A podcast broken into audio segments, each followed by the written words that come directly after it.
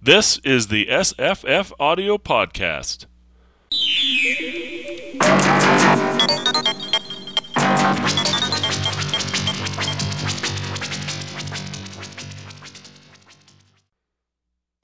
Hi, I'm Jesse. Tamahome. Eric. And I'm Jenny. Hello. How are you guys? Hi. Good morning. We're going to talk about Neuromancer by William Gibson. Great. So that's So- what was really going on in 1984. Was it 1984 it came out? Yeah. Felt like it was earlier for some reason. He wrote it on a typewriter. What's that? I know.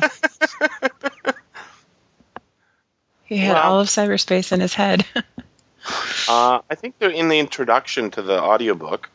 Um, he says uh, basically the the things that he knew about uh, best are the things that work least in the book. oh, that's funny. So, yeah, It- when uh, at one point early in the novel, he's uh, Case is is uh, trying to sell three megabytes of RAM. Wow. and uh, we, I was th- trying to understand how that could be valuable to anybody, but thinking back to 1984, my computer uh, had like maybe 30 kilobytes of RAM. So Seems to me, if I recall correctly, I was using floppy disks then that held 56k each Mhm. yeah. or something. Yeah. that's about right. Well, the Commodore 64 was 64K of RAM. Yeah, that's uh, Right. It's not even a megabyte. But I had an Apple IIe in in 84. I remember vividly because I was living out of the country, so I can identify 84 easily.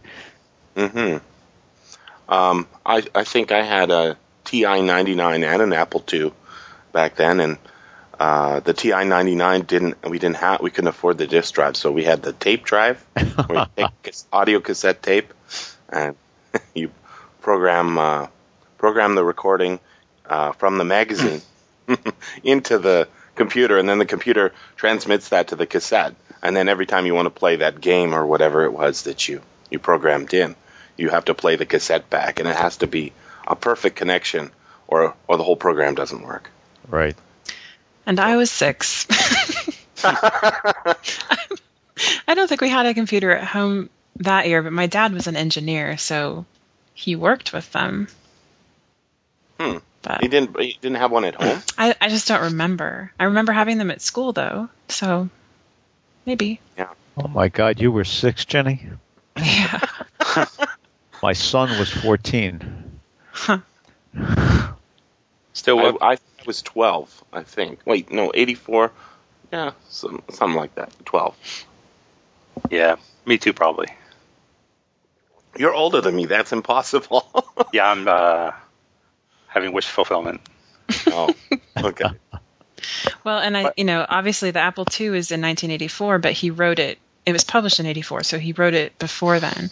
So what he said in the introduction to the 10 year anniversary edition, which is for some reason the one I found to read, um, he was starting to see word processing advertisements, but it was meant for people in business. So, you know, the whole publishing industry was still very much typewriter driven. Savages. I don't it's recall. amazing how far it's come. I, I don't recall where I first read it, but um, he claimed at some point that not only had he never actually touched a computer, um, but his inspiration for the story came from walking down the street and passing a video parlor, video game parlor, um, looking Yeah. in and seeing the look on the faces of these people, and it was his sense that they were virtually inhabiting another world that was the uh, inspiration for his sense of what constitutes cyberspace. Tank War Europa figures prominently in the book. That's uh, the game that they go back uh, buy in the arcade. And the the thing is, is when I was a kid, arcade had only one meaning. But of course, they had arcades hundreds of years ago, thousands of years ago. Um, it's it's like a an open space with a, a And- covering, An, right? an arc over it. Yeah, and um, and And of course, for me, arcade only meant the place where you go uh, after school or on the weekends to play uh, Spy Hunter and uh, all the other stand-up video games. Disctron. Yeah. Sinistar. I love Sinistar. That was a great game. Um, and in this in in this we we actually get that echoed. There's it's at the beginning in Chiba City, uh, Tank War Europa, and somebody nukes the whole world, so the whole arcade lights up when they like I guess in a casino when you win, Right. right? I think it's holograms, right? Yeah, some sort of hologram above the above the machine. But yeah, there's a, a lot of like it's been a long time since I read this book. I think the last time was uh, maybe 1994 or something. Yeah, maybe 10 years after. Yeah, is this came out. anyone's first reading of the book? Yeah, it's mine. Okay. Wow. I mean, I heard the audio drama on BBC, hmm but that, that's all I knew about it. I feel like I just read it for the first time two years ago, but Oh, really? I Wow. still feel like it changed completely because of all of the science fiction and cyberpunk I've read in the meantime. It feels different this time around too. no doubt. I mean, it.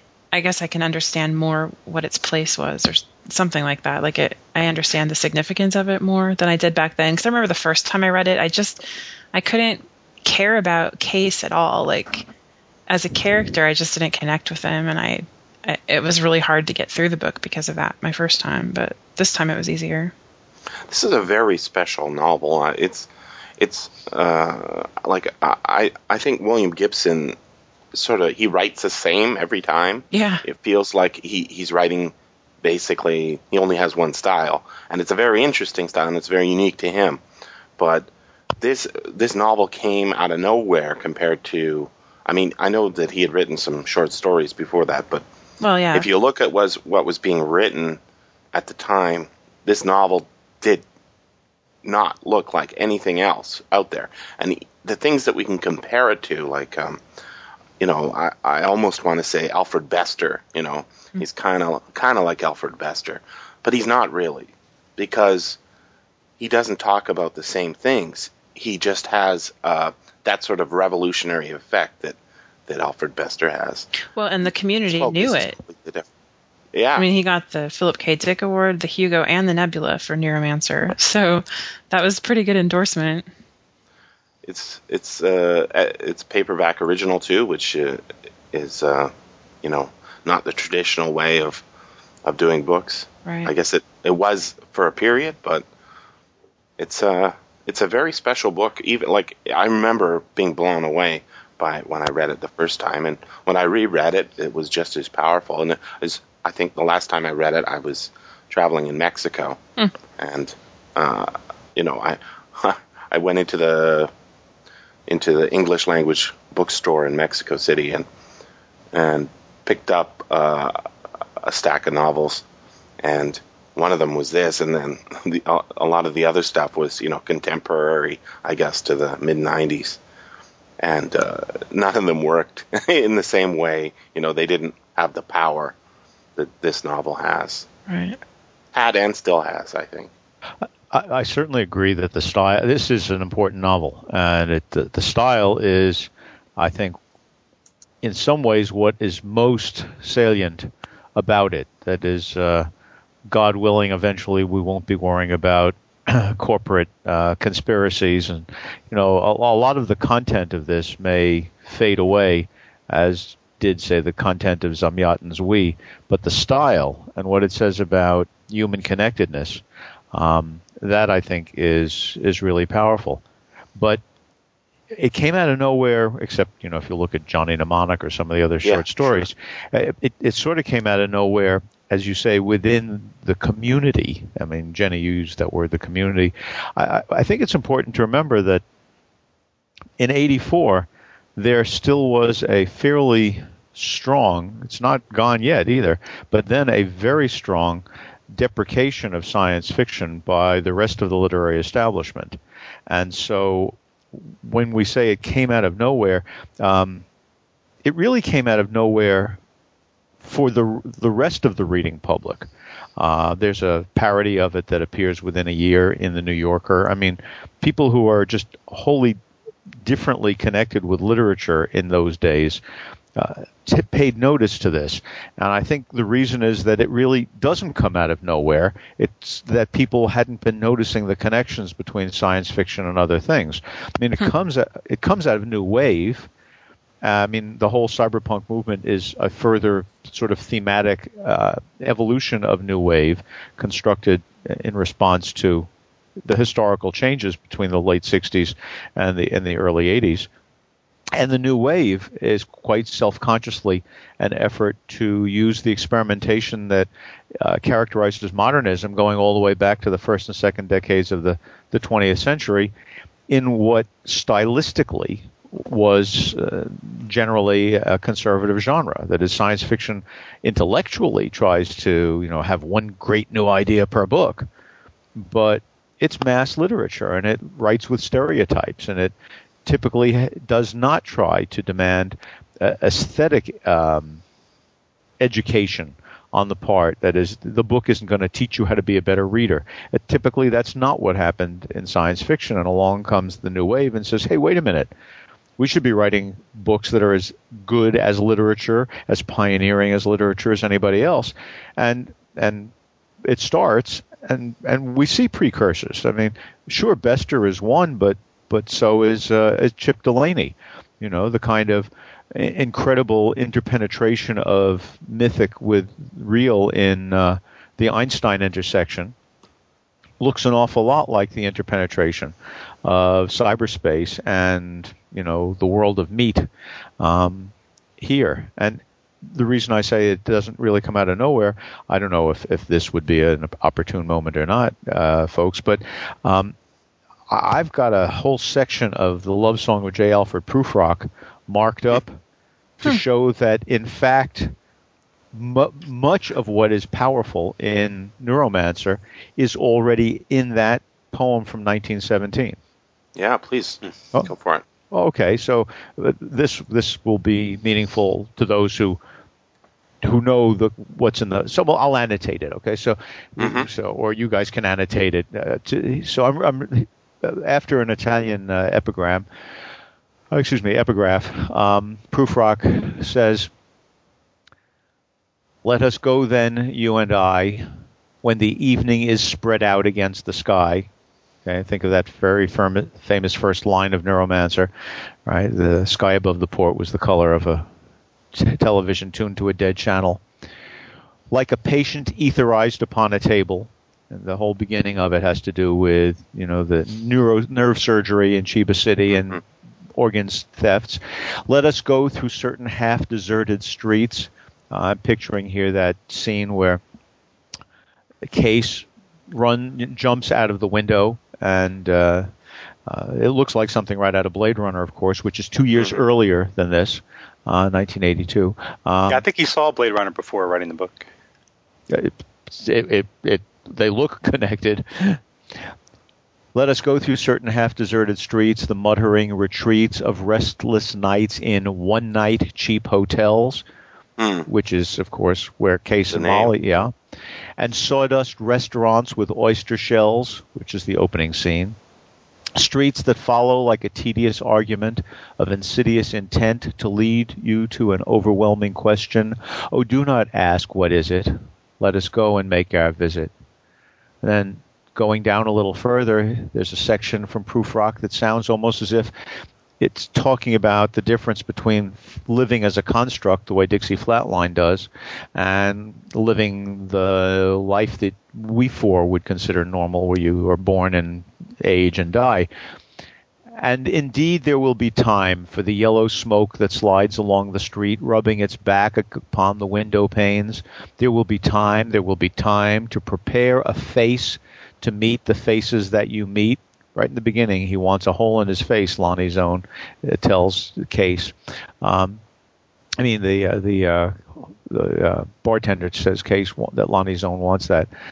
There will be time to murder and create mm. and time for all the works and days of hands which by the way, is a reference to Hesiod, but that lift and drop a question on your plate, time for you and time for me, and time yet for a hundred indecisions and for a hundred visions and revisions before the taking of a toast of tea.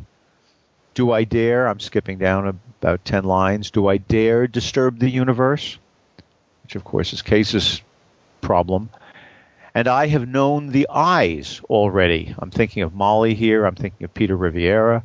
And I have known the eyes already, known them all, the eyes that fix you in a formulated phrase. And when I am formulated, sprawling on a pin, is when I'm trapped inside Neuromancer Wintermute at the end. When I am formulated, sprawling on a pin, when I am pinned and wriggling on the wall, then how should I begin to spit out all the butt ends of my days and ways? And how should I presume? And then Prufrock these are the, these are two of the last three stanzas. Shall I part my hair behind? Do I dare to eat a peach? I shall wear white flannel trousers and walk upon the beach. The last scene of Neuromancer. I have heard the mermaids singing each to each. I do not think that they will sing to me. And he never saw Molly again. It's the last line. We have lingered in the chambers of the sea by sea girls wreathed with seaweed red and brown, till human voices wake us and we drown. Which seems to me, I mean, it just sounds to me like, I mean, those of us, as you, we all are, are familiar with all of what's going on in the book. There it is. Yeah, there, there's certainly some, some, not just. Uh, exa- exact words, but also sort of thematically, it's similar. And even some of the settings and the yeah. tone and the despair. Well, I'm so, sorry. Well, what's the background for that for that uh, poem? Because to me, the no- this novel, especially this time around, uh, more explicitly, it, it was it's kind of like an untethered. Uh, mor- there's no morality that is obvious to everyone. Uh, everyone is trying to live up to in this novel. There's no, there's no background religion. There's no, well, not there's the no white government. There, none of the char- none of the characters. No, no. There's the Rastafarian religion. There's no background religion for the white people. Uh, uh, the Rastafarian religion that's in there is so uh, I'm I'm so unfamiliar with it that I can't I can't see much of what they're uh, what they're doing there. Like, uh, I mean, they certainly are talking religiously, but um, yeah, I, I don't know much about their their religious beliefs, so I can't I can't I can't see how they act in conformity with any of that or in in deference to it or any of that. But uh, what what is uh, J. Alfred Prufrock's uh, love song, or the love song of J. Alfred Proof, Prufrock's backstory? Like, what what's the prompt for it? Um, Any idea? Tough question. Uh, Eliot is a Midwestern boy with a high class uh, uh, and well connected education who is, at this point in his life, now living a fairly crimped life um, in England. And uh, trying to make his way. Um, and and that's really all that I know. I don't know that uh, that it's meant to speak to uh, great social movements, although it clearly does say something about uh, the social situation. I mean, the taking of a toast and tea, uh, making visits. This is uh, a kind of formal life that's crumbling because it's 1917 after all, and mm-hmm. uh, we're three years into World War One if we're living in England. Right. You know, I find the connection really touching because um, I think when I read these books, it's impossible for me to read any cyberpunk without thinking of my own experience, like in virtual worlds and everything. And when I was in Second Life more often, I quoted this poem in my profile all the time. like it, it, was my standard kind of, I don't know, outlook. So I hadn't connected it to Neuromancer, but I had connected it to that feeling of virtual space. And so it's, it's amazing. Yeah. It's a great connection, I think. Thanks. I, I don't know whether or not um, Gibson did it intentionally, but the book is full of all kinds of literary references, and so uh, it it wouldn't surprise me if it were intentional. But even if it's not intentional, uh, Prufrock is so powerful a poem as as you're suggesting, Jenny, that you know if one has read it two or three or four times, by the time one's a a young adult and starts writing a novel, it's not not unreasonable that one is affected. hmm I was thinking of um, other books from maybe the late '60s, early '70s, like what the the movement you were talking about. Um, would we Wave. count Gravity's Rainbow in that? Do you think that's an influence in any way? I was just thinking of the very end of that novel and how it kind of goes from reality to not feeling very real. Right. And that that kind of feeling is in this a lot. I think most of Pynchon's work of that period um, resonates with the, the notion that there is an underlying conspiracy uh, shaping our lives, and uh, that it's corporate, but not only corporate, um, and there's not much we can do about it. Um, uh, I think it's true in Gravity's Rainbow. I think it's true in V. I think it's true, but in a much funnier way in The Crying of Lot 49. Um, so yeah, I do see connections there. I think that's a that's a good a good resonance. Uh, of course, what's what the science fiction, you know, critics would see as the most clear antecedent is uh, William Burroughs. Um, and in fact, I, I read a recent review by uh, Lev Grossman um, in which he said that uh, of Gibson's most recent novel, which he said that uh, Gibson not only writes like Burroughs, um, he's beginning to look like Burroughs. um, so I, I found a few pages in uh, in Naked Lunch, um, which is probably Burroughs' most famous work. It's 1959. Um, and he, Go for it. Okay, he he says here, um, and uh, this is a a book quite bizarrely written. The style is a precursor to Gibson, um, and There's it's no about punctuation, right? uh, there is in my copy, but um, okay. Um, and he's talking here, as he does so often, about uh, drugs in this book. Uh, well, the fuzz has my spoon and dropper, and I know they are coming in on my frequency. All right, I mean, we keep getting this frequency uh, of of feeling in Neuromancer, led by this blind pigeon that is a a person uh, known as Willie the Disc. Uh, he has a round disc mouth lined with sensitive erectile black hairs, and so on and so forth. Um, feeling for the f- silent frequency of junk, meaning heroin. So he's addicted, he's caught. Um, that talks about unspeakable congress uh, of the individual with his dope. And I think we have to remember that that Case's entire um, proximal motivation is to free himself from this these sacks of toxin that are presumably inside his body. Although, uh, as far as I can tell, it's like uh, it turns out to be like uh, Dorothy's red shoes. If you just knew enough to click them together in three times and say, "I want to go home," there's no place like home. There's no place like home. They're gone because we never actually have evidence that he has the toxins in him, and we never see them actually being removed. So maybe he's just buying a bad story. But in the, in the preface to uh, to uh, Naked Lunch, Burroughs writes, "Junk is the ideal product, the ultimate merchandise." No sales talk necessary. The client will crawl through a sewer and beg to buy. The junk merchant does not sell his product to the consumer. He sells the consumer to his product. He does not improve and simplify his merchandise. He degrades and simplifies the client. He pays his staff in junk. Junk yields a basic formula of evil virus, the algebra of need.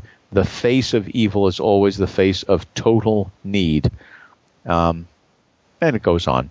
Um, it, it seems to me that that's that's that's the sense of what we're caught in. Those are the commodities that people in in Gibson's world here um, are living with.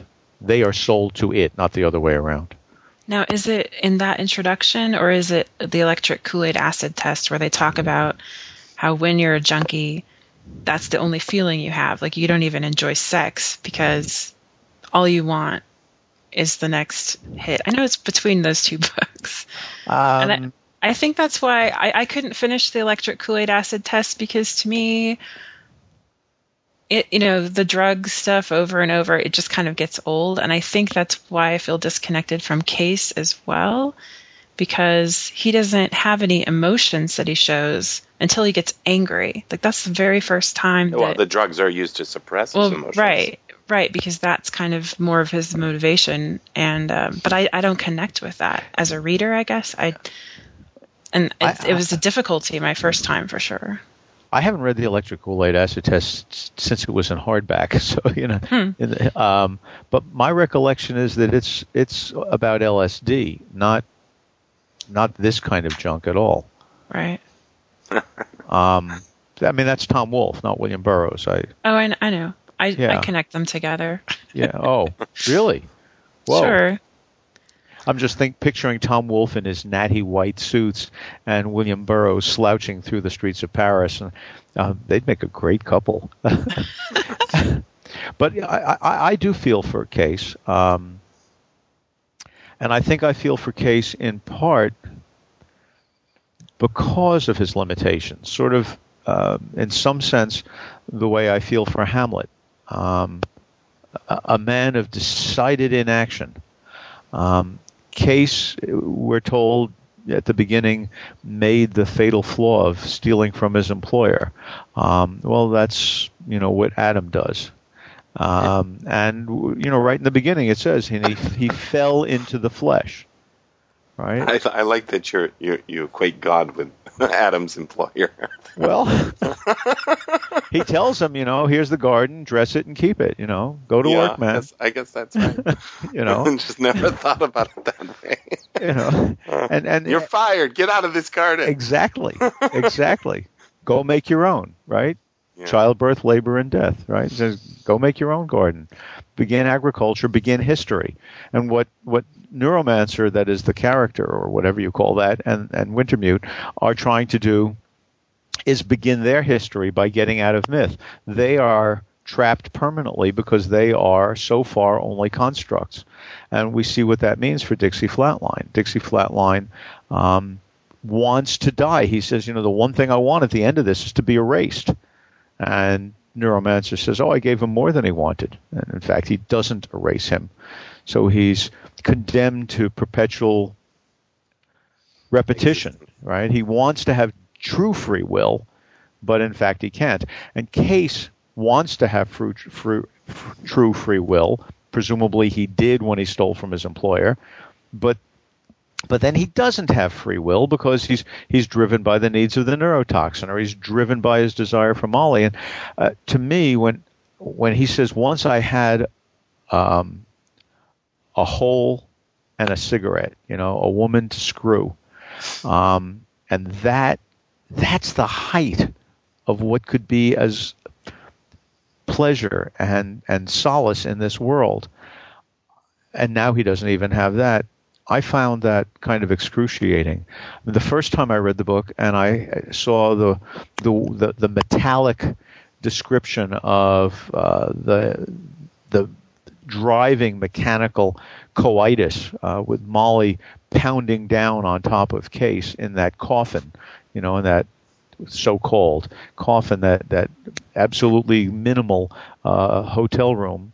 Um, warehouse space would be a better word for it, and realized that that in this novel was the high moment of emotional in- connection, of romantic attraction, and saw how Case was driven to try to get at least that back and kept missing it and getting further and further and further away.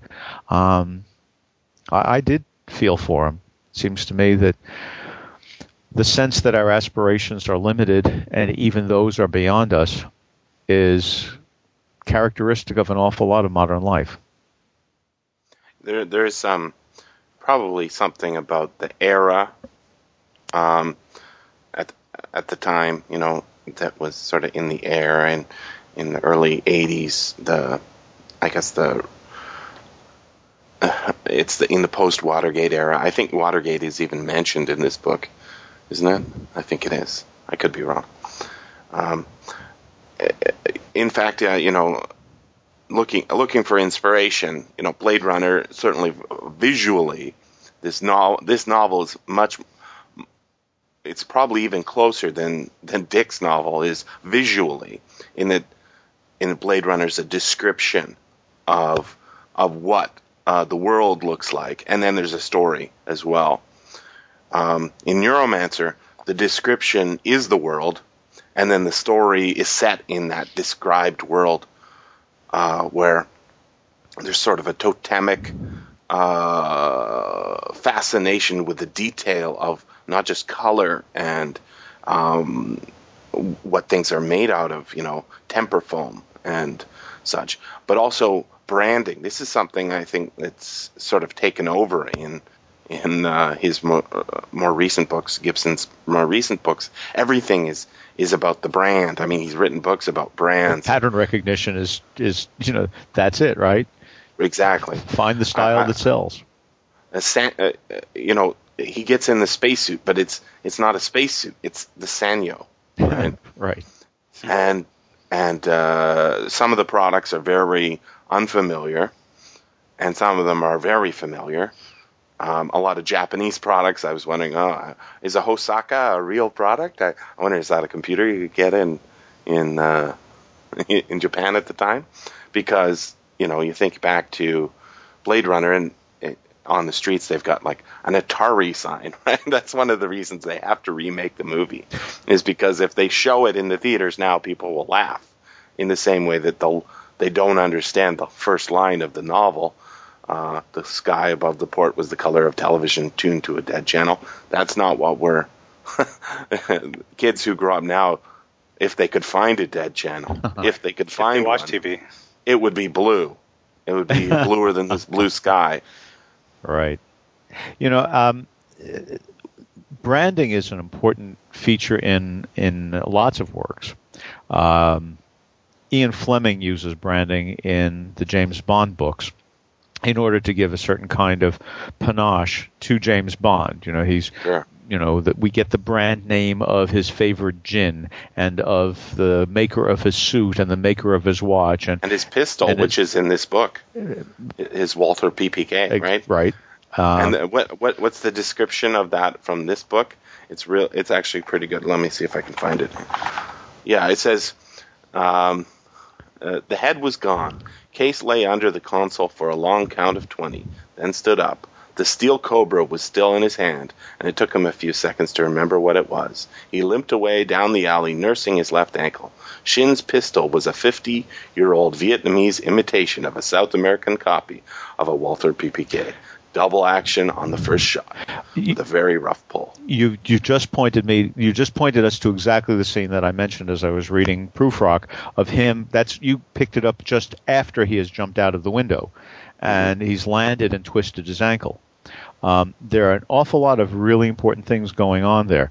One of them, to stick with the branding issue, is that yes, there's a Walter PPK. Walter, I know you don't pronounce the H, but uh, it's a Walter PPK.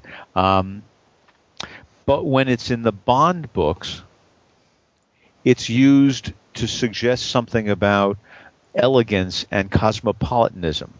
Here, it's quite the opposite. It's a cheap, not very good Vietnamese copy of a 50 year old item. Right? In fact, if I look at Blade Runner and I look at the visuals in this book, um, I agree that they are common, that they, they share this, but they don't. eh, What they also share is that the brands are not there for the purpose of saying, "Oh, how cool," but just the opposite. What if you think about what that street looks like when he lands in that street? It's full of detritus. There's Yeah. all these old pieces of motherboard, if I recall the passage correctly. Right? There, there's just all sorts of electronic waste and junk that's everywhere in this world. And when you look through those streets in Blade Runner with the the the, the rain the having just finished but still glistening off everything.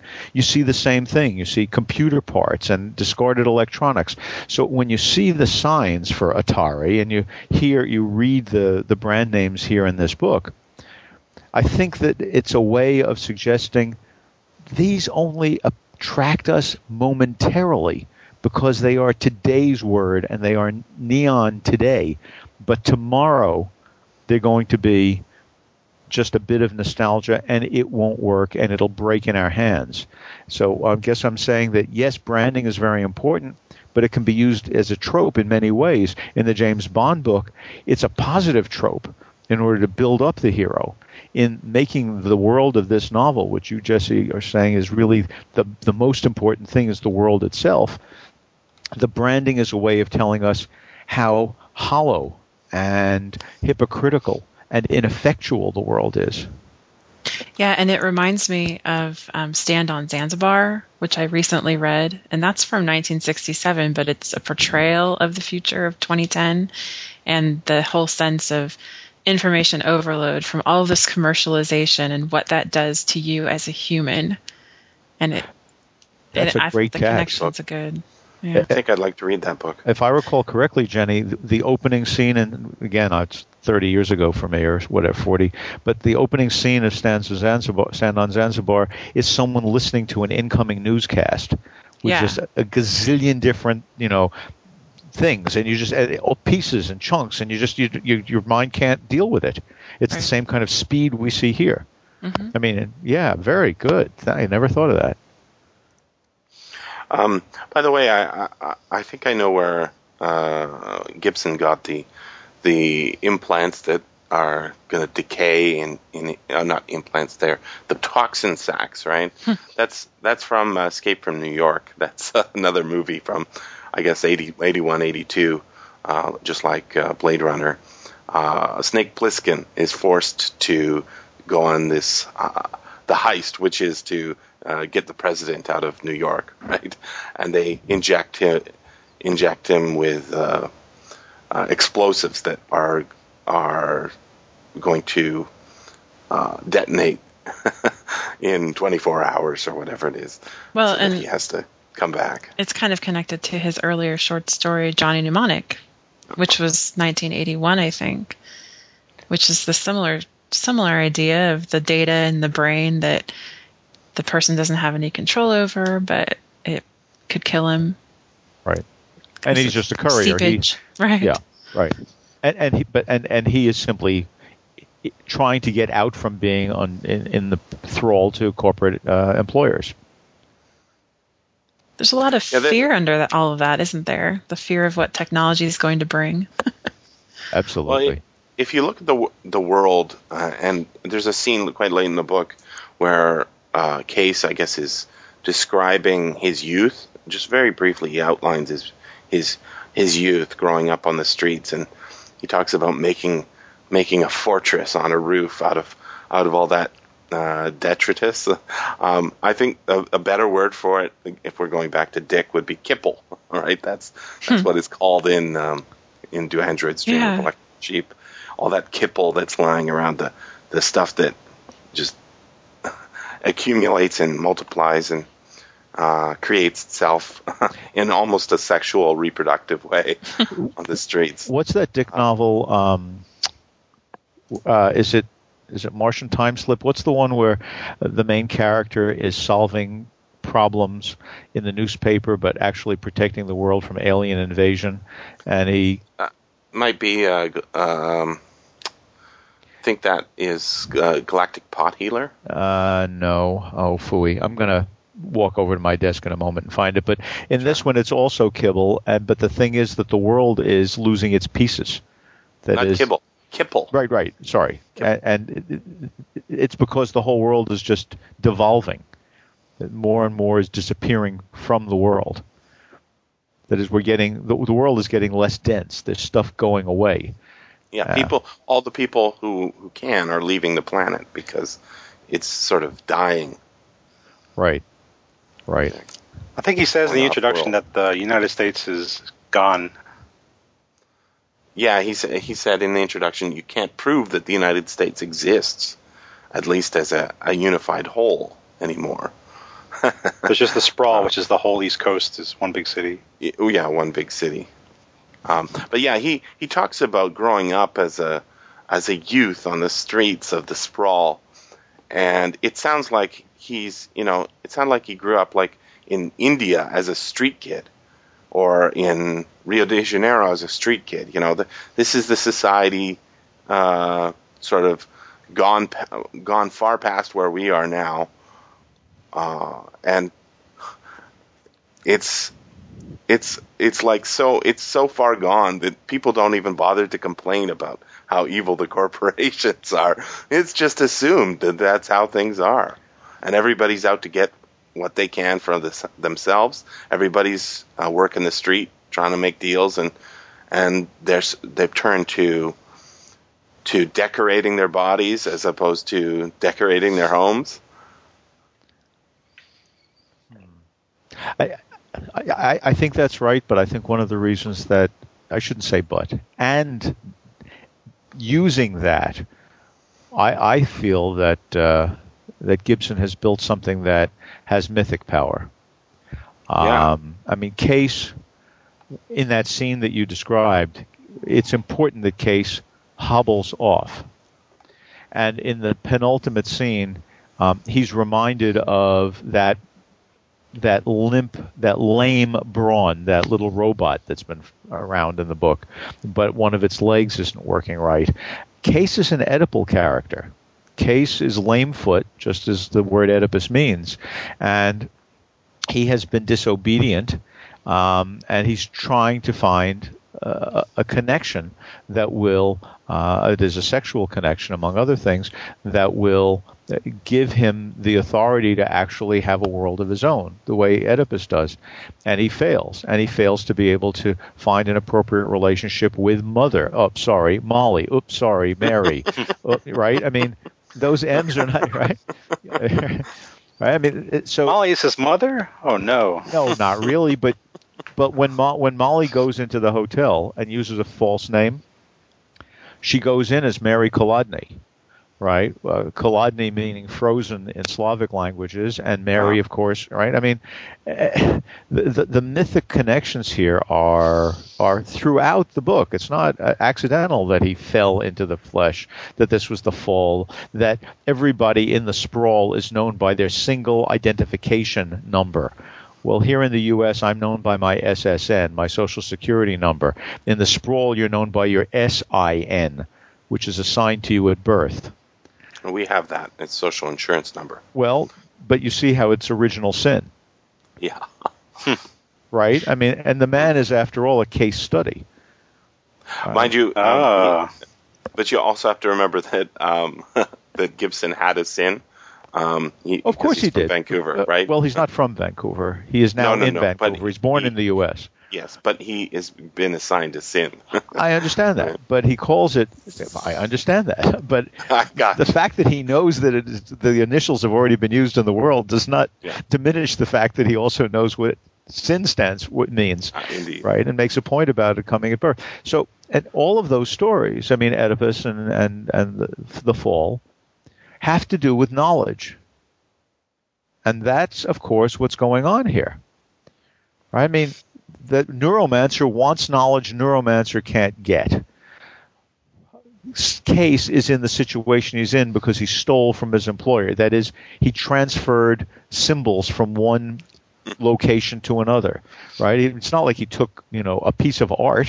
He stole money, and but he didn't steal money. He just moved something from one electronic storage place to another electronic storage. I actually space. think it was a physical object in that case. I think he was saying that uh, he he he was going to try and sell the object or whatever it was. Uh, I, I it doesn't really matter because the impression I get is that the, yeah. the things that are being stolen here are things like the ice, that they they function as if they were physical. yeah, right? he- But they are, in fact, it's a, pieces it's of a code. metaphor. He says that the whole all of cyberspace is a metaphor, but it certainly doesn't.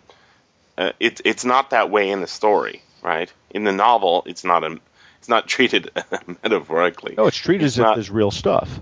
That's right. But the real stuff, I mean, when we say that Dixie Flatline is a construct, and he says erase this thing, I mean, Dixie Flatline isn't the piece of silicon.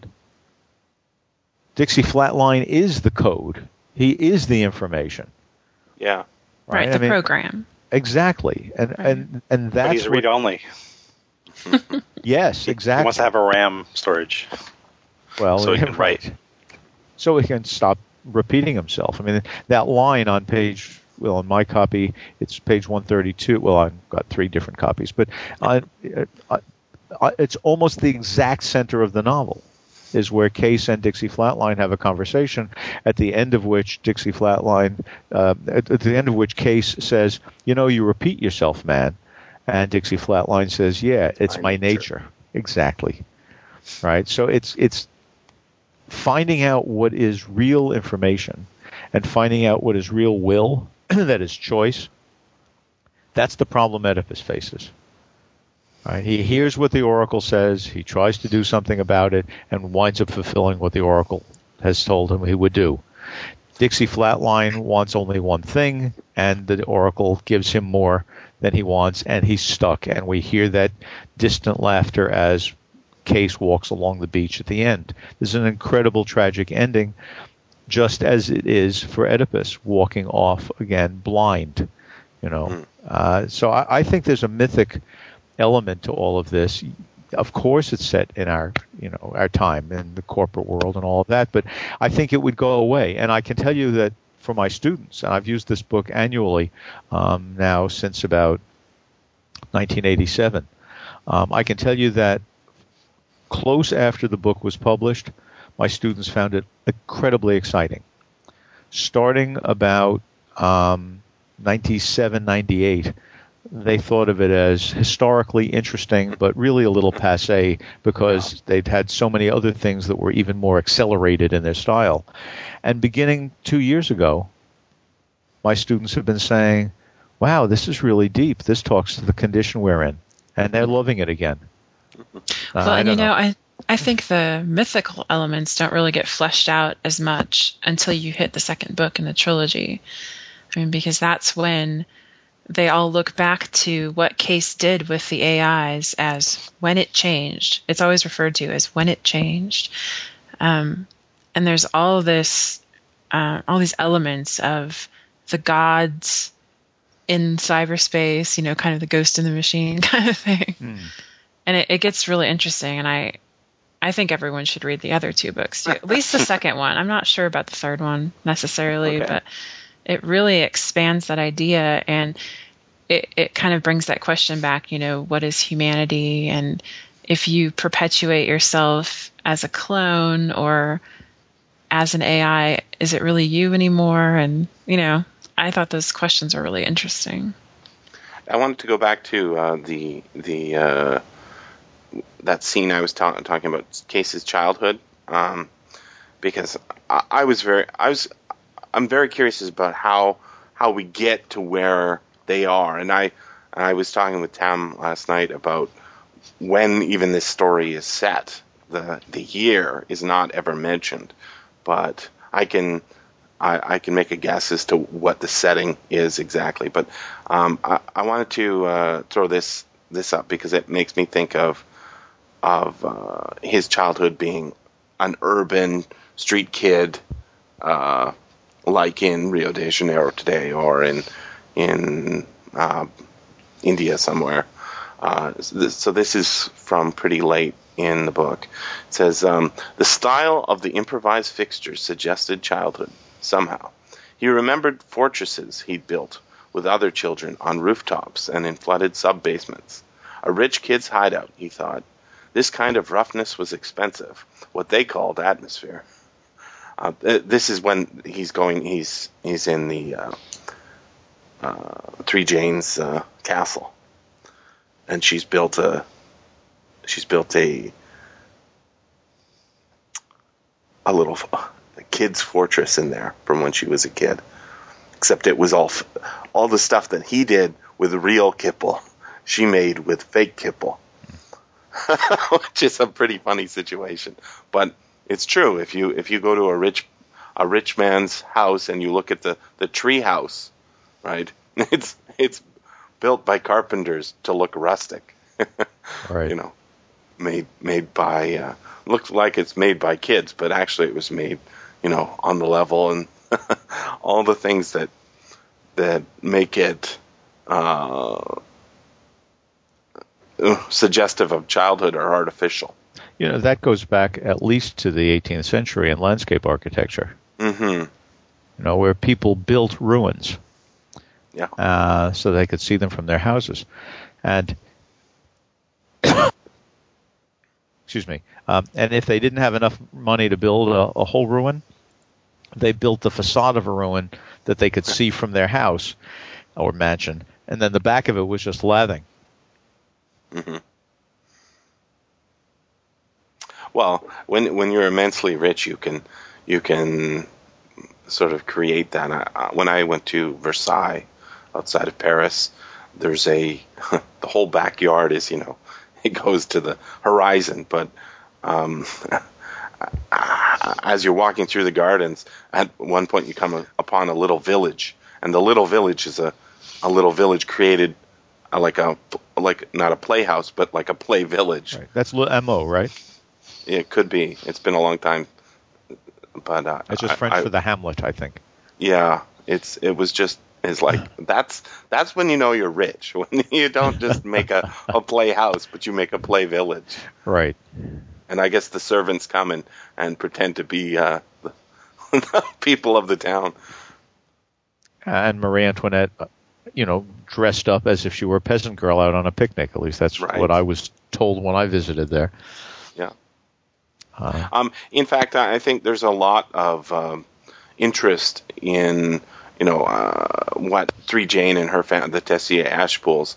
Uh, this is a really fucked up family. I mean, not only do they have uh, you know they put themselves to sleep and are killing each other in their in their cold sleep and waking people up and killing each other and all of the horrible things that they're they're in I guess it's growing into themselves. Um, the the question is is why create a dynasty so that the dynasty will live on forever and not do anything right? They they build the the AIs so that they can uh, run the companies for them and they'll be rich. And they are rich but there's no point. There's no there's no goal. And because the whole world is untethered from uh, a goal like uh, a religious goal or a uh, so, sort of a moral um, uh, manif- manifesto, manifest destiny. You know, they, they they went up to the stars and discovered they didn't like space. right? I, I, think- have Sorry, go ahead, Jenny. Oh well, I when I read the second two books, um, William Gibson says more about them. Like he he kind of fleshes it out a little, and I actually have two little bits pulled out that I'd like to read if you don't Sure, mind. go for it. Um, I'm actually going to go backwards. This one's from Mona Lisa Overdrive, which is the third book. Um, and it's just one person explaining it to another. Tessier Ashpool. Her family built Freeside torus, high orbit pioneers. They say she killed her father. She's the last of the line. The money ran out years ago. She sold everything, had her place sawn off the tip of the spindle and towed out to a new orbit. They used their money to keep themselves out of the news. So that kind of answers what you were saying. You know, they used the money to keep to themselves, I guess. Um, the mother was Tessier, the father Ashpool. They built Freeside when there was nothing else like it and got fantastically rich in the process, probably running a very close second to Joseph Virek when Ashpool died. Joseph Virek is something that figures into the second book a lot. And of course, they'd gotten wonderfully weird in the meantime and, and had taken to cloning their children wholesale. Uh, so let's see, that's from the third book, and then a really brief one from the second. Um, she's actually speaking to cyberspace because this particular character hears voices there.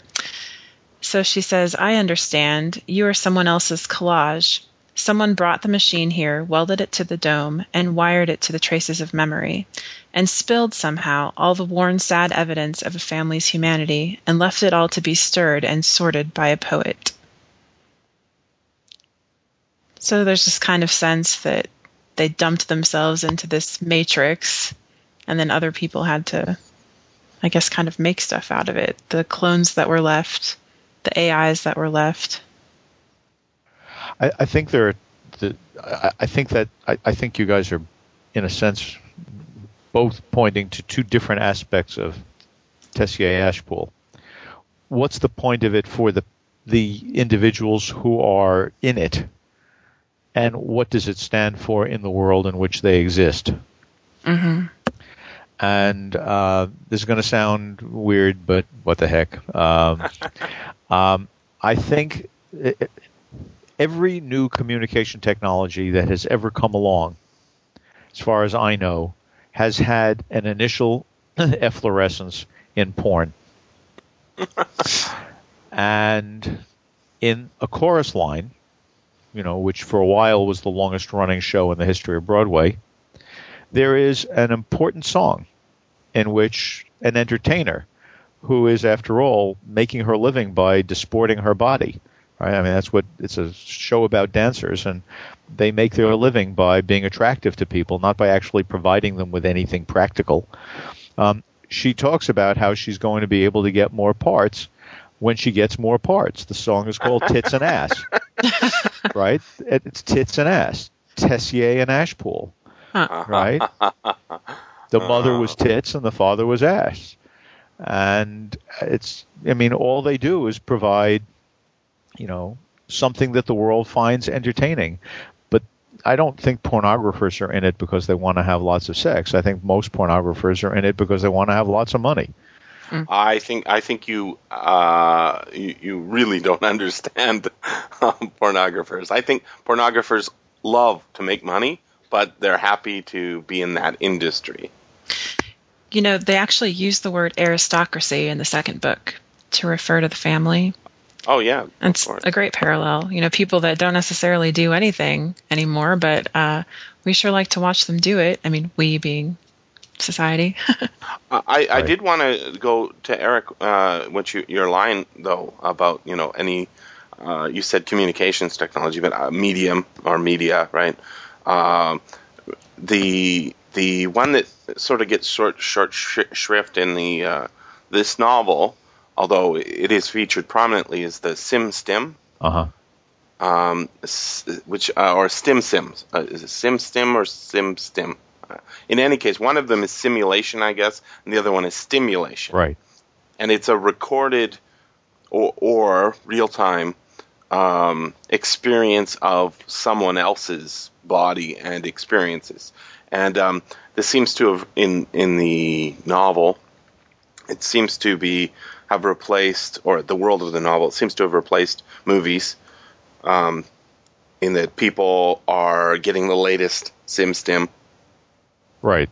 and um, and Case uses it uh, to flip into Molly's body and then flip back into cyberspace and flip back into the real world. Um, he switches between them, and so in that way it figures in. But but more interestingly, I think it figures into Molly's story uh, and and her medium. So SimStim, I guess, was explored in that movie. Uh, uh, with one of the Fiennes. Was it Joseph Fiennes or Ray Fiennes? That uh, End of Days or whatever it was and- called. yeah, it wasn't End of Days. Strange Days. Strange I Days, right. Yeah, Where Which- they, they wear that cap of that web cap. yeah, that's right. Hairnet. And I think that that uh, that one sort of explores that one part of this novel pretty well. Um, I'm not sure it's a great movie on its own, but uh, it certainly does explore that that little idea and um, or that big idea. And um, in this novel, we've got lots of technologies that are sort of in the background, but the one that Molly tells, the one about her story of being a meat puppet, Right. um, to get her money, to get her implants and her enhancements, uh, her razor claws and her uh, mirror shades, right? She has been a, uh, I guess a, a slave hooker or something. Yeah, I'm not was- sure how, how to ex- describe it, but um, yeah, she had the bleed like in Johnny Mnemonic between uh, her memories of of her body being controlled by someone else, and uh, her real life. And and then she said one day she woke up in the middle of one of these sessions and they were over the dead body of that girl and that's why she had to kill Peter Riviera because Peter Riviera right it's all intertwined together in a beautiful um in the beautiful thing that is this novel but but that that is what people want to use it for right people do want to you can use the telephone for pornography people Sure. Uh, they did. You know there were services available. And i remember in the i don't know if it's still around but in in the 80s and 90s they even advertised it on television right? There was uh, call this number. You chat with singles. And really it's not singles. You're paying by the minute because these are uh, pornographers. Right. I don't know Or- if it's still advertised in the U.S. I haven't stumbled on it, but last time I was in Italy, which was a year ago, um, coming back to my hotel room late at night and flipping channels, there it is again. They're still Oh, really? Yeah. Yeah. But yeah, certainly any medium can be used. You can be used for that. But and of course science fiction i mean everybody knew this i mean i mean it goes right back to the lotus eaters um, in greek mythology and circe uh, is controlling people's minds and turning them into into beasts um, because they're attracted. And it goes back to that line about the sirens. We hear the siren song. Um, the sirens are greek mythology and they hear the siren song in in this love song of j. Alfred prufrock. But in science fiction from the 50s on at least we have this worked out. The great, great the big ball of wax by Shepherd Mead has people stopping having real sex because they can go into these movie theaters and stra- be strapped into contraptions and have much more interesting sex lives um, through you know this multisensory um, apparatus. And the Lion of Comarre by Arthur Clarke in the late 40s um, has people who just stop doing anything because they live permanently with tube feeding while they're having this much more interesting life and getting their jollies however they want. Um, but it makes them be under someone else's control. They've just lost any sense of autonomy by buying the story, and the story so often has to do with with sex. Give me give me a better, more exciting connection than I can find in real life. And in this book, if the most exciting connection you can find is a mechanical one described in terms of chrome rather than flesh, with a woman who, when you look deep into her eyes, you see yourself. exactly. Um, if if that's the best you can do, well, hell yeah, cyberspace is going to be better. yeah, I I, I want to figure out. There's something very strange that I'm still not 100 percent able to articulate going on in this world about motivation and and so so the impetus the the entire thrust of the novel no pun intended uh, is towards is towards what N- neuromancer or wintermute uh, wants and all the characters who come into the story who are added to the the team of heisters are have motivation or don't have motivation, but that all of their goals are subverted by the the puppet master who is the the AI. So when when case come in, case comes in, he's really our viewpoint character. He he uh, wants to get a new liver so he can get back or pancreas, whatever it is, and and and get his uh, his nerves rewired so that he can uh, have cyberspace again and won't kill himself because he's trying to con the street into killing him. Um, then we meet Molly, and Molly is uh, motivated, but we don't understand how. What does she want? What does she need those claws for? Revenge. Revenge against? I think it's supposed to be something happened before. There's a sense that she had a relationship before and that person was killed, and she's going to get Yeah, those that's people Johnny, back. right? Yeah. if if if we're following this, Right, if you actually read the short story and not watch the movie. but so I think, I mean, even though she kind of connects with Case, I think that her that's not motivating to her. Yeah, she's she was mo- she she sa- even says uh, you remind me of uh, this kid Johnny, right? Right. right. And she actually Ah. shows up in Mona Lisa Overdrive too. So her story's not over because she hasn't really gotten what she was looking for yet in this book. Yeah, it's it's not really articulated, but um, then then we meet uh, who's the next person to get joined into the group is uh, uh, our Corto, right? I guess that's not really his name, or that is really his. It's it's kind of unclear to me who he is. Um, Armitage, Yeah, he's the Um, same as Corto. yeah, Yeah. but but uh, I don't know who. Like the guy has that body has a name, right? It has Corto is is the real name, maybe, I and think Armitage so. is the construct. I thought Wintermute Um, turned Corto into Armitage after he was. Right, but there wasn't much Or- left of Corto to begin with, right? Yeah, and I think we meet him as Armitage first in the novel. We do. Yeah. We do meet him. And his motivations are unclear.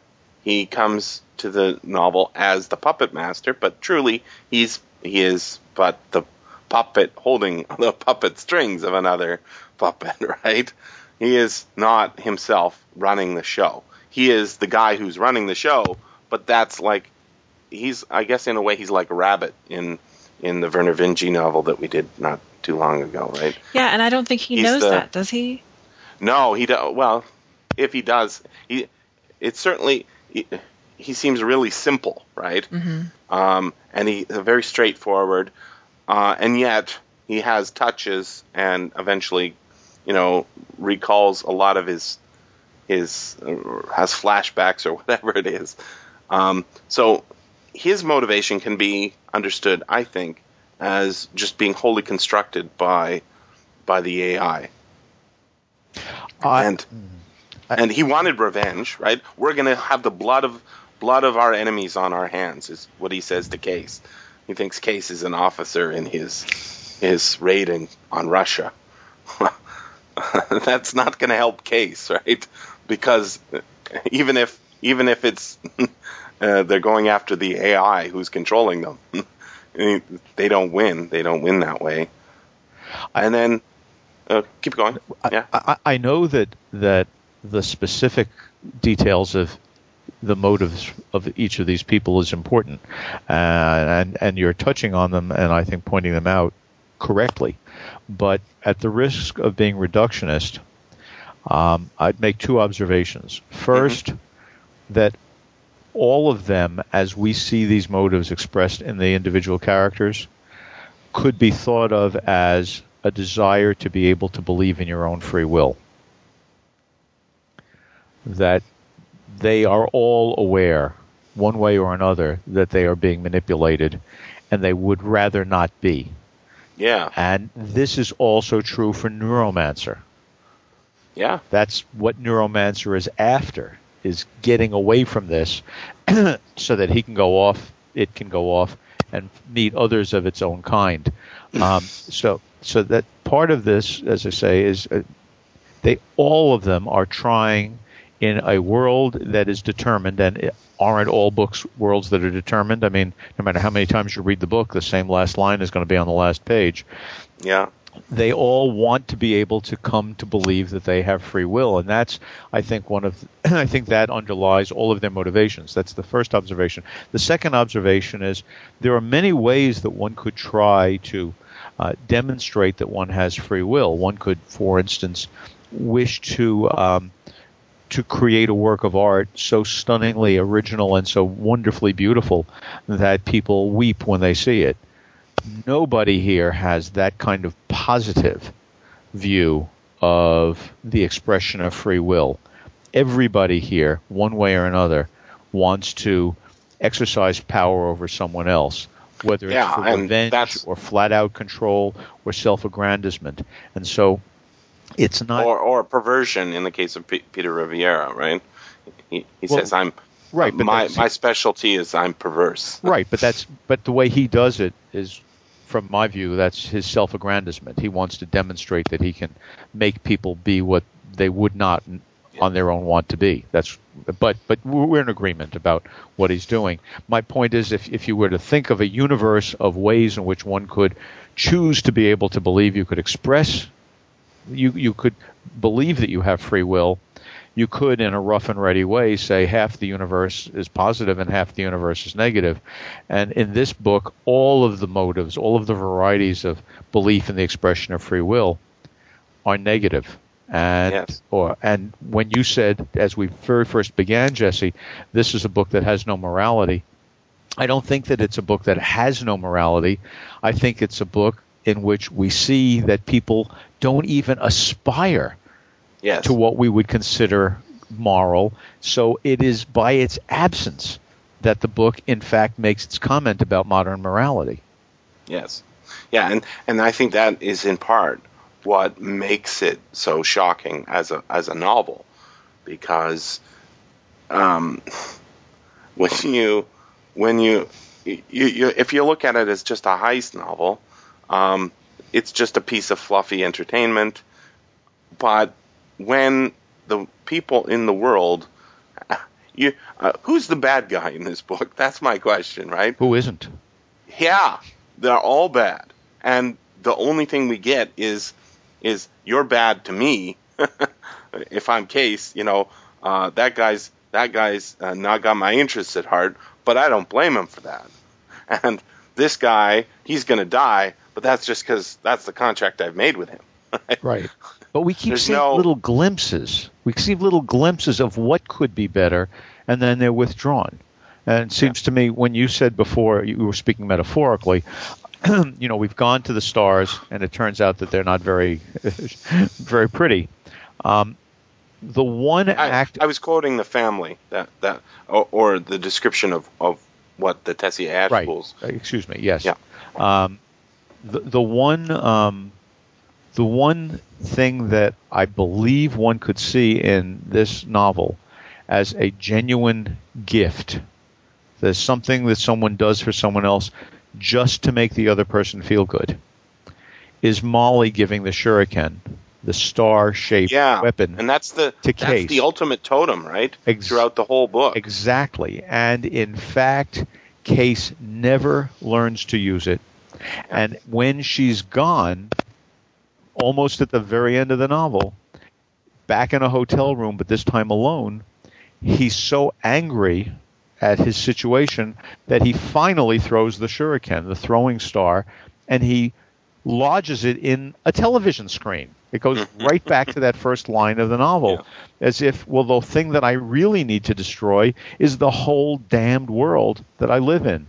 And there's this one possible gift, and it gets misused because of the kind of people who live in this world. And so, having little hints like that one gift not function as gifts should. Having sex not actually turn out to have anything like romance. I mean, those little possibilities. Having a family like Tessier Ashpool demonize, you know, destroying their own children, instead, you know, making their children nothing but an expression of ego.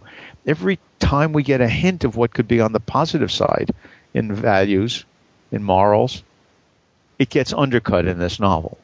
I don't think this, in a way, you know, people might say it's a dystopia, but I don't think it is a dystopia as much as it's dystopic.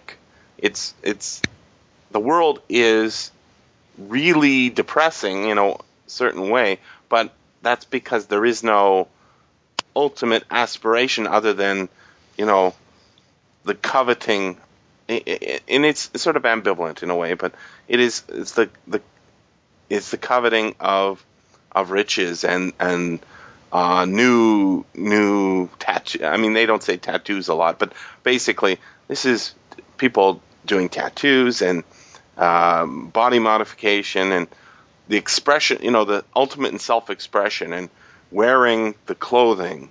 You know, uh, what they're what the, what what Ratz has a a prosthetic arm, right? You all right? that is old and Russian military, and of course he could have replaced it, but he likes the way it makes him unique. Right. Right. Well, that's that's all nice, well and good. You you you you're wearing your tattoos. You've got your colored hair. You've got your mirror shades. Um, that's what you want to do. That's what life is about. That's really dystopic to me, right? It's that this world is a dystopia in in in the sense that there is no striving for uh, uh, an escape. There's only uh, striving for more or better. That's because you're For- still for me. meat. Yeah. You're still meat. You're not flesh.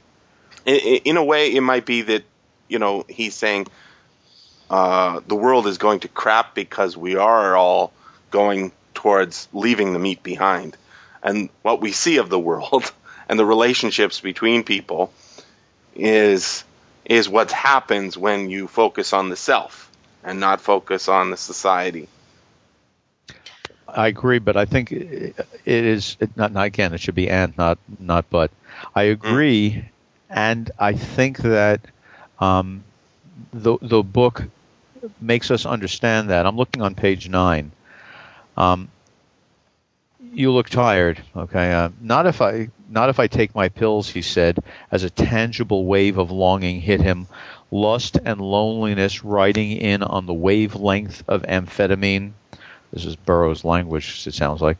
He remembered the smell of her skin in the overheated darkness of a coffin near the port, her fingers locked across the small of his back. All meat, all the meat, he thought, and all at once. Wage, she said, narrowing her eyes, he wants to see you with a hole in your face. Well, you know, um, I, I've got five holes in my face. Um, An extra one, I think, is what she means. well, but that's not what it says. And it seems to me the point is that that the holes in our face can go two ways. You know that that you can spit, which is what Molly does instead of cry, or you can you can uh, you can kiss. You can ingest food and you can vomit things back up. You can see out and people can look in. And in this world, everybody's holes become one way.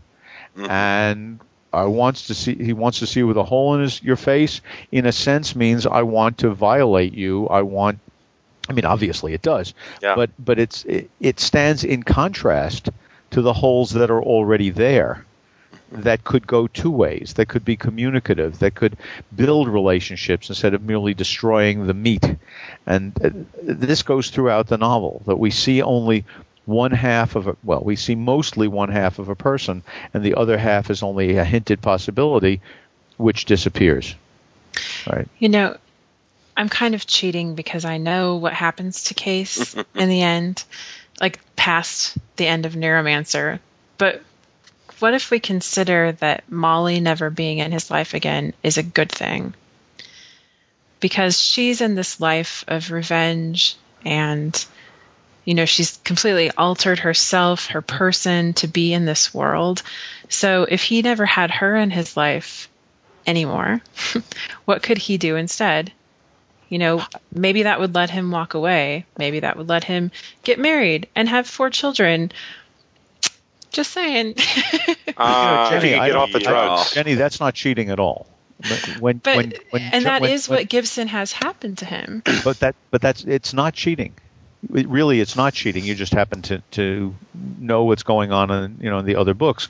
But the fact is that when molly leaves she leaves a note that says you've got a jack and i've got a tussle right? She says to him it's and she's not saying i'm leaving you because i don't want to be with you she's the one person who gave a gift she's Right. saying i know me and I've got to be a certain way, and you've got to be a different way. So we can't be together. But she might be wrong She might be wrong, but um, about him it might she might not be wrong about herself but but so Case can clearly want her and is not happy that she left, Sure. and she could be wrong about Case. But the fact that she believes that that's true of herself would make her wrong about Case for Case. I mean, would make her wrong for Case. Oh, sure. I mean, she might have done him a huge favor. I mean, I think we're supposed to feel like it's tragic in some senses, but in another, it kind of opens this world back up again. Indeed, I, I, that's what I'm saying. It's not unfair. She's Right. she's expressed that. he, he got a new pancreas. That's true. D- does he really? That's they throw it in. It's part of the surgery. Yes, but does he really have anything happen? Oh, well, I he gets guess- off the drugs. You know. Yeah, but but Yeah, because he does try taking some and they don't do anything. because of how they rerouted it. Yeah. I, I just one- I'm so that one cynical. I'm not sure they're even drugs. I just you know. It's a control thing. Either way. yes, that's true. That's true. Uh, you notice how much people smoke in the in this book? It's unbelievable. Everybody's smoking. It's noir. I guess so. Good point, Tom. Actually, I was thinking of Cage as just like a regular noir central character, uh, very cool. Maybe uh, women won't relate to him as much. Um, do you know Jo Walton's uh, review of all the Hugos up to like 2001? And she said uh, Nor- she hated Neuromancer because she just didn't like any of the characters in it, and she didn't want to be patient enough to uh, follow them all. Um, Oh, Jo. I think I think I think you can love a book that has horrible characters. Um, and although I, I can't say I loved Case, I, I really I have very little in common with him other than I guess we both like going on the internet. Video games. uh, yeah, I guess he kind of likes video games.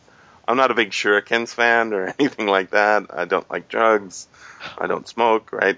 But uh, because he's our viewpoint character, uh, and I think he is, you know, if he's not sympathetic in the sense that uh, I understand uh, everything he wants to do because he wants to kill himself. That's kind of strange. I still find I still find it's very easy to to follow him through this world. What I really appreciate the, about this book, though, is the world, and that on top of that is layered in what is really a great uh, motivation for the plot. Right?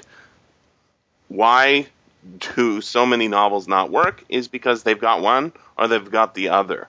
I think this one has both. It has an amazing world, very well thought through, and it has the consequence of that uh, make the plot function. And that's why you know a lot of dystopian fiction works. I think is because you've got people fighting against the system. This one, you've got a dystopian world or a dystopic uh, world with dystopic characters, and they are working through it, but they don't come to uh, a social conclusion. They come to a individual conclusion, and that sort of subverts it, makes it more noir. Well, when the world's out of control, that's all you can really do. Indeed. I I don't actually like Case either, I guess, but I feel deep sympathy for him. Uh, One of the reasons I feel deep sympathy for him is is what you two guys have just been saying, Jenny and Jesse, that uh, in in this world, someone who still struggles on um, deserves a certain kind of credit. But as I look at the other people with whom he i- interacts, oh, and the other intelligences with whom he Mhm. interacts, um, he's the only one that actually wants to get what he wants to get without voluntarily wanting to hurt anyone else. Sounds about right. And I mean that's a pretty low moral standard to meet. But in this world, he's the highest because that in fact is a standard he meets. So well, when he was working nice guy. for. Sorry. That's it. Go ahead. Well, I was just saying he might not be hurting people physically, but he's damaging their businesses and their Oh, corporations. oh, I, I understand. Oh, no. Oh, terrible. oh, absolutely. I, I, In the absolutely. pocketbook. I did. I think I didn't mean he people doesn't- die as a consequence of what he does. But Uh, in the his Panther desire- Modern strike, they they kill 14 people, Sure, right? His desire is to have money and and ease. His desire is not like Peter Riviera's to impose himself on someone else, but actually to be able to share intimacy with somebody else. His desire is not to kill. His desire, I mean, he, even when he's drafted into doing bad things, it's not because, I mean, other bad things. It's not that he goes in and says, good, now I get to do this stuff. It's just the opposite. It's I have to do this stuff. That that's what I meant. I meant physical harm to people, which other characters actually want to do. Well, and in some ways, can you blame him? He's the best at what he does. So, but that's not true. um, no, it's actually not true. If in the book, in it, it's very curious uh, because at one point, quite late, you know, they're they're on uh, the spindle or whatever it's called, the space station. I don't know, habitat, um, the o- O'Neill colony or whatever it is, uh, Freeside, I guess it's called, and the two French, uh, three French youths who aren't really youths who work for the Turing uh, Authority. Yeah. Yeah. Uh, well, yeah, the, the, they say we work well in gray, in legal gray areas, you know. So they're not sympathetic, right?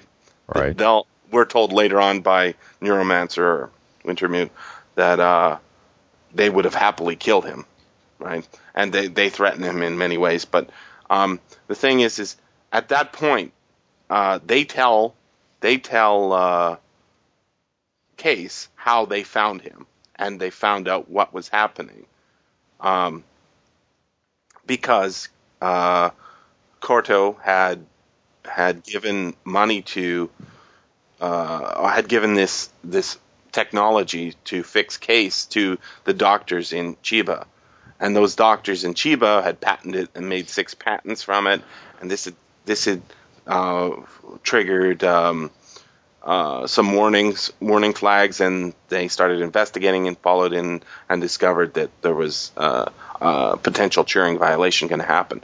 So all of they got on to case and the and the um, the heist that was upcoming because uh, they the AI chose case because case had to be fixed in order to work. And it's not that he was the best at what he did, is that he was amongst the best. But why did it pick him then? I was thinking, well, it picked him because then it could force him to do what he wanted. I guess it's either a hole in the plot or that. I can't see any other explanation. But he's not he's not the best console cowboy in the history of the universe. He's not like Neo in The Matrix, right? A lot of people try and compare this this novel to The Matrix, and really, I think the only thing they really have in common is the word Matrix. Uh, I don't uh, because that The Matrix is a is a is a fairy tale uh, with a pro- a prophecy, and you know batteries and all, all all that. This is a real science fiction story in the sense it's it's about a, um, the consequences of uh, technological change. Among They're other both- things. Indeed, amongst other things. Well, they're both cyberpunky with a, a network and people plug in and Trinity. I look at Trinity as kind of like uh, Molly, except without the eyes. I think the Matrix certainly couldn't exist without Neuromancer, but uh, yeah, I, I see it more as a it's a fairy tale because I mean all that prophecy stuff. There's no prophecy in in this book. Right. Right? I, I, we, we could of course compare the two works. Um, there's no doubt, but um, for for my money, such little, little as it may be, um, except for the visuals, which are stunning in the Matrix, um, there is not a single aspect of the movie that seems to me to be as good as its counterpart in this book. yeah, Matrix is is really good uh, up to a certain point, and it, you know, I, I'm much more willing to read the second and third book in this series. Uh, uh, you, you, I don't even want to admit it's a series, but uh, then I am willing to watch the second and third Matrix movies, um, and it, I think it's because um, Gibson is uh, managed to do something amazing. And I think the Matrix has managed to visualize a little bit of what was going on in this book uh, on the page. Well, and to be fair, I think the books in the trilogy, you know, they're not following the same characters in each one. It's Yeah. the same world and they're loosely related to each other, but I mean, you wouldn't even have to read one before you read the other for it to make sense, I don't think. no. And that helps. There are fairy tale movies that I think work perfectly well and are as good as this book. Uh, in some sense, uh, I think one could make that argument for Star Wars. I mean, the first Yeah. movie to be released. Um, That's a prophecy movie as well, right? Yeah, it's a prophecy movie. It's a fairy tale movie. It's a let's create an interesting otherworld movie. Um, it's not useful uh, in terms of specific predictions about t- technologies. Um, no, it's it's the opposite of that. exactly, and yet I think it's a, I think it's a, a a wonderful movie in many many ways, and it engages us in many ways that really matter to us. Um, uh, fairy tales often do. Uh, It's just that The Matrix doesn't happen to be a fairy tale movie that does that. Um, it, it you know it gets stuck in bullet time. Woo hee. I, I think it works uh, very well as a movie as long as you uh, you turn the sound off so you don't have to hear the line about batteries. Well, that's- it's just like ruining a perfectly good film. You you can improve that film massively. Just delete that one scene. Well, given how much all all four of us read, it seems to me that there's another problem with the Matrix. Um, every time you pick up a reference in Neuromancer, it turns out to be productive and useful and uh, weaves in well with the rest of the book. Every time you pick up a reference in um, the Matrix, you think, well, they found something else on their bookshelf and threw it in. Yeah. I, I, if you want to look at a Wachowski movie that really works, uh, V for Vendetta. V for Vendetta improves slightly on on the the comic book, which is pretty amazing. yeah, that was pretty great. Yeah. It's a fantastic movie. I think what I would recommend is read books two and three of the Sprawl trilogy and listen to the soundtrack for The Matrix at the same time. That's what I did. That sounds all right. Maybe Keanu Reeves can narrate it or something. yeah, there there is something there is something going on in in um, in the difference between the two is is that Neuromancer is a world where people who read it say that's cool, I want to live there, and and then you look over at them, and you say you do realize that that'd be a really horrible place to live, right? And they say yeah, but they have cool tech, right? It's the cool tech that they they dig, not the depressing. Uh, uh, gritty, uh, whatever you know, the atmos, the oppressive atmosphere of of moral um, uh, Constraint. dissolution of morality. Yeah, there's there's no. I'm I'm not a guy who goes around pushing morality all the time, but I think if there's nothing, and it looks like this, is it's pretty pretty pretty boring. Not boring, pretty terrible. No, it's terrible it's place grim, but that's that's the that's what the book is doing is letting us see how grim it becomes if everything is ceded to the machine in the moment rather than the the, the, the spirit and the and and the sense of, of values. and uh, yeah, so I I would say that the Matrix, the the movie version of I guess the the Matrix movie is something that is more like that. Ooh, wow, isn't that cool? Uh, look at like uh, the way Gibson writes. He's he writes descriptively about mirror shades and and products and the he he likes the the labels from the the products. He likes saying them and talking about them and and just you know describing uh, the notches and all of that. Well, the the movie of the Matrix does that. It does the visual, but it doesn't have the the the weight, the gravitas of the of the novel. Not that they're really related, but speaking of which, um, I want. I guess we're just about done. You guys got anything else? Um, I was gonna say I felt like the second half dragged for me, but uh, I guess you don't feel that way. Uh, I think it's not as uh, sprightly as the first half, but I, I still think it works very well. I mean, this is a nine-hour book compared to most. That's that's pretty good. Uh, one one s- Oh, small we point lost that I Jenny, sorry. and now Tom is writing. Uh, one one small point that I would add is that uh, there's an awful lot of uh, of all of the many many many references in this book the one that in terms of science fiction development is worth keeping in mind is Frankenstein. Because the argument made by the Turing police uh, you know would you betray your race? What is it that you're willing to turn loose? And so on. Right, is, is exactly is a question that uh, to which Victor thinks he knows the answer and he uses it as justification for not fulfilling a paternal responsibility toward his own creation. But that notion of what do we owe to what we create and can what we create have autonomy of its own that that is in science fiction from 1818 forward, and the references in this book to that uh, that is in Gibson to to Shelley are real, and so just in terms of uh, completeness, I think we ought to Mhm. make make clear that the antecedents of this book aren't just the things we've discussed in the 60s and the 50s, but in fact are nor just the ones that start in the ancient world with the Greek mythology, but some other stuff that's potent in the history of science fiction. Absolutely. This has been the SFF Audio Podcast. Please join us at www.sffaudio.com.